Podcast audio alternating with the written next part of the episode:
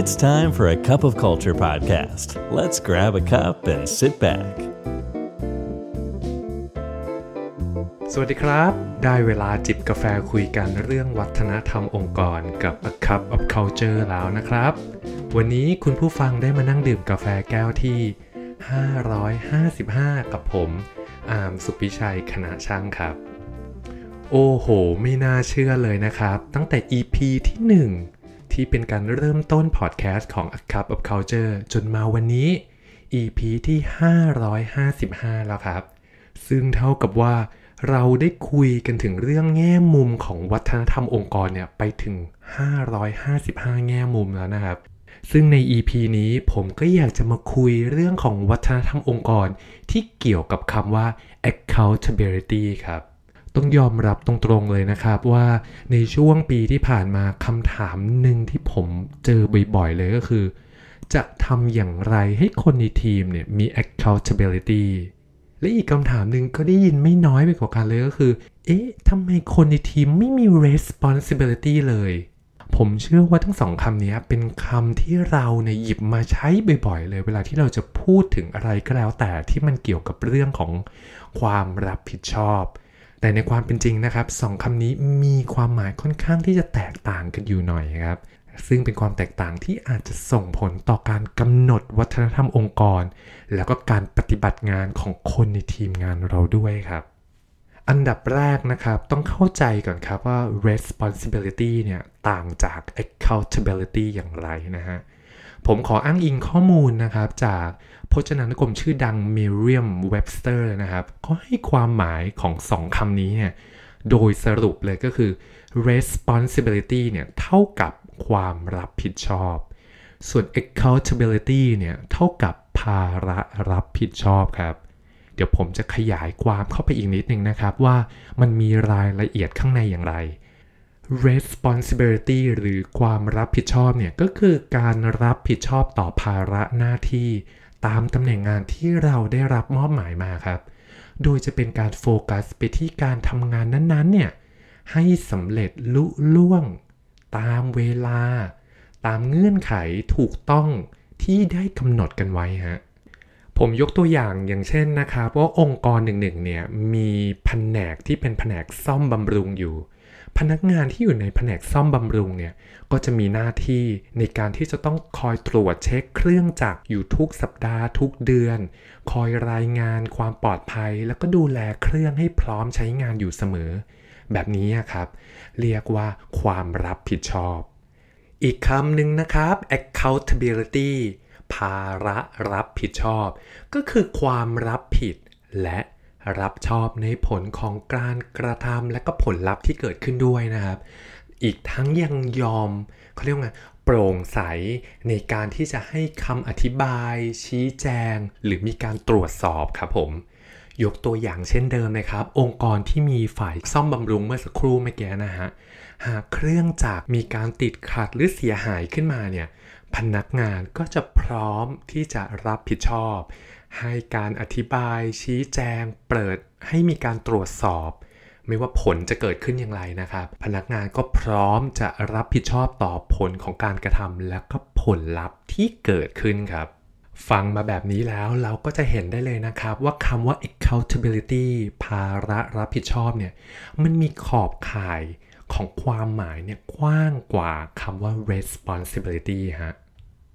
ผมเชื่อว่าหลาย ๆ ท่านที่ฟังมาจนถึงจุดนี้แล้วนะครับ ก็อาจจะนึกตั้งคำถามในใจว่า เอ๊ะ แล้วหากเราต้องการจะส่งเสริมให้คนในทีมของเราเนี่ย มี accountability ให้เกิดขึ้น ให้เขามีความรู้สึกเป็นเจ้าของในงานนั้น ๆ เนี่ย จะทำอย่างไรได้ล่ะ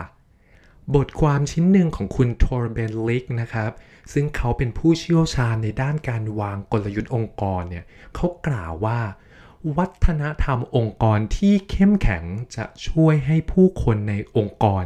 เข้มแข็งไปด้วย พวกเขาจะตระหนักถึงความสามารถของตนเอง ชัดเจนในบทบาทหน้าที่ที่ได้รับ หรือก็คือชัดเจนใน responsibility เนี่ยครับ และ สุดท้ายพวกเขายังพร้อมรับผิดชอบต่อผลของการกระทำและก็ผลลัพธ์ที่เกิดขึ้น ก็คือมีทั้ง responsibility และก็มีทั้ง accountability ด้วย ซึ่งคุณโทเบลลิกเนี่ยเขาก็ได้แนะนำ simple model นะครับ ที่เราจะสามารถช่วยสร้างวัฒนธรรมองค์กร แห่งการมีภาระรับผิดชอบ ช่วยทำให้คนในทีมเกิดความรู้สึกเป็นเจ้าของในงาน Simple Model มีอะไรบ้าง ไปฟังกันเลยครับ ตัวที่1ครับ S Set Expectations ขั้นตอนแรกเลยก็คือ คุณต้องชัดเจนครับว่าเป้าหมายและความคาดหวังขององค์กรที่มีต่อพนักงานคืออะไร คุณโทเบลลิกเนี่ยเขาย้ำมากเลยนะครับว่าพนักงานจำเป็นต้องรู้ว่า ตัวเขาเองเนี่ยถูกคาดหวังอะไร ก่อนที่พวกเขาจะไปรับผิดชอบ หรือทำสิ่งต่างๆ อย่างที่องค์กรต้องการได้ ตัวที่ 2 I invite commitment เพียงแค่พนักงานรู้ว่าตัวพวกเขาเนี่ยต้องทำอะไรเนี่ยมันไม่ได้แปลว่าพวกเขาจะทำเช่นนั้นนะครับ ดังนั้นสิ่งที่คุณโทเบลิกเนี่ยย้ำ อีกครั้งหนึ่งเลยก็คือ หลังจากที่เรากำหนดเป้าหมายและความคาดหวังไปแล้วเนี่ยองค์กรจำเป็นต้องชี้ให้พนักงานเข้าใจ 2 ข้อนี้ด้วยครับ ข้อที่ 1 สิ่งที่จะทำนี้ทำแล้วจะเกิดประโยชน์อะไรต่อตัวเขา ข้อที่ 2 เป้าหมายนี้ที่เราจะช่วยกันขับเคลื่อนไปเนี่ยมันจะส่งผลอย่างไรต่อองค์กร ดังนั้น เมื่อพนักงานเข้าใจเป้าหมายและความคาดหวังแล้ว เข้าใจแล้วว่ามันจะส่งผลดีอย่างไรต่อตัวเขา และจะส่งผลอย่างไรต่อองค์กร ก็มีแนวโน้มครับที่พนักงานจะยินดีทำและก็รู้สึก มีความเป็นเจ้าของในงานเพิ่มมากขึ้นครับ ตัวที่ 3 M measure progress ข้อมูลเป็นสิ่งที่จำเป็นต่อการสร้าง accountability ครับ ดังนั้นการวัดและประเมินผลการดำเนินงานอยู่ต่อเนื่องสม่ำเสมอเนี่ยจะช่วยให้พนักงานเห็นว่าตนเองอยู่ใกล้หรืออยู่ไกลจากเป้าหมายและความคาดหวังที่องค์กรกำหนดไว้ครับ ตัวที่ 4 P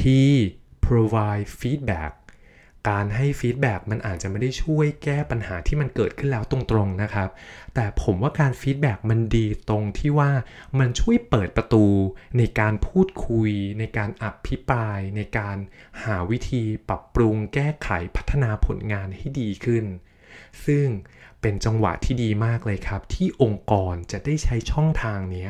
ให้ feedback กับพนักงาน แล้วก็ดีอีกเช่นกันครับ ที่พนักงานอาจจะ ถือโอกาสนี้ให้ feedback กับองค์กรได้ด้วย แต่ผมมีดอกจันนิดนึงนะครับ ว่าการให้ feedback ที่ให้ผลลัพธ์ที่ดีที่สุดเนี่ย เราจะโฟกัสไปที่พฤติกรรม ที่สามารถสังเกตได้ วัดผลได้ มีหลักฐานเชิงประจักษ์มากกว่าการให้ feedback ในเชิงของนามธรรม ความรู้สึกชอบไม่ชอบพอใจไม่พอใจ ดังนั้น provide feedback เป็นขั้นตอนหนึ่งครับที่ช่วยสร้าง accountability ตัวที่ 5 L link to consequences แน่นอนครับว่าแรงจูงใจที่มาจากภายในตัวของพนักงานเนี่ยเป็นสิ่งที่ดีที่สุดครับ แต่ในบางครั้งเนี่ย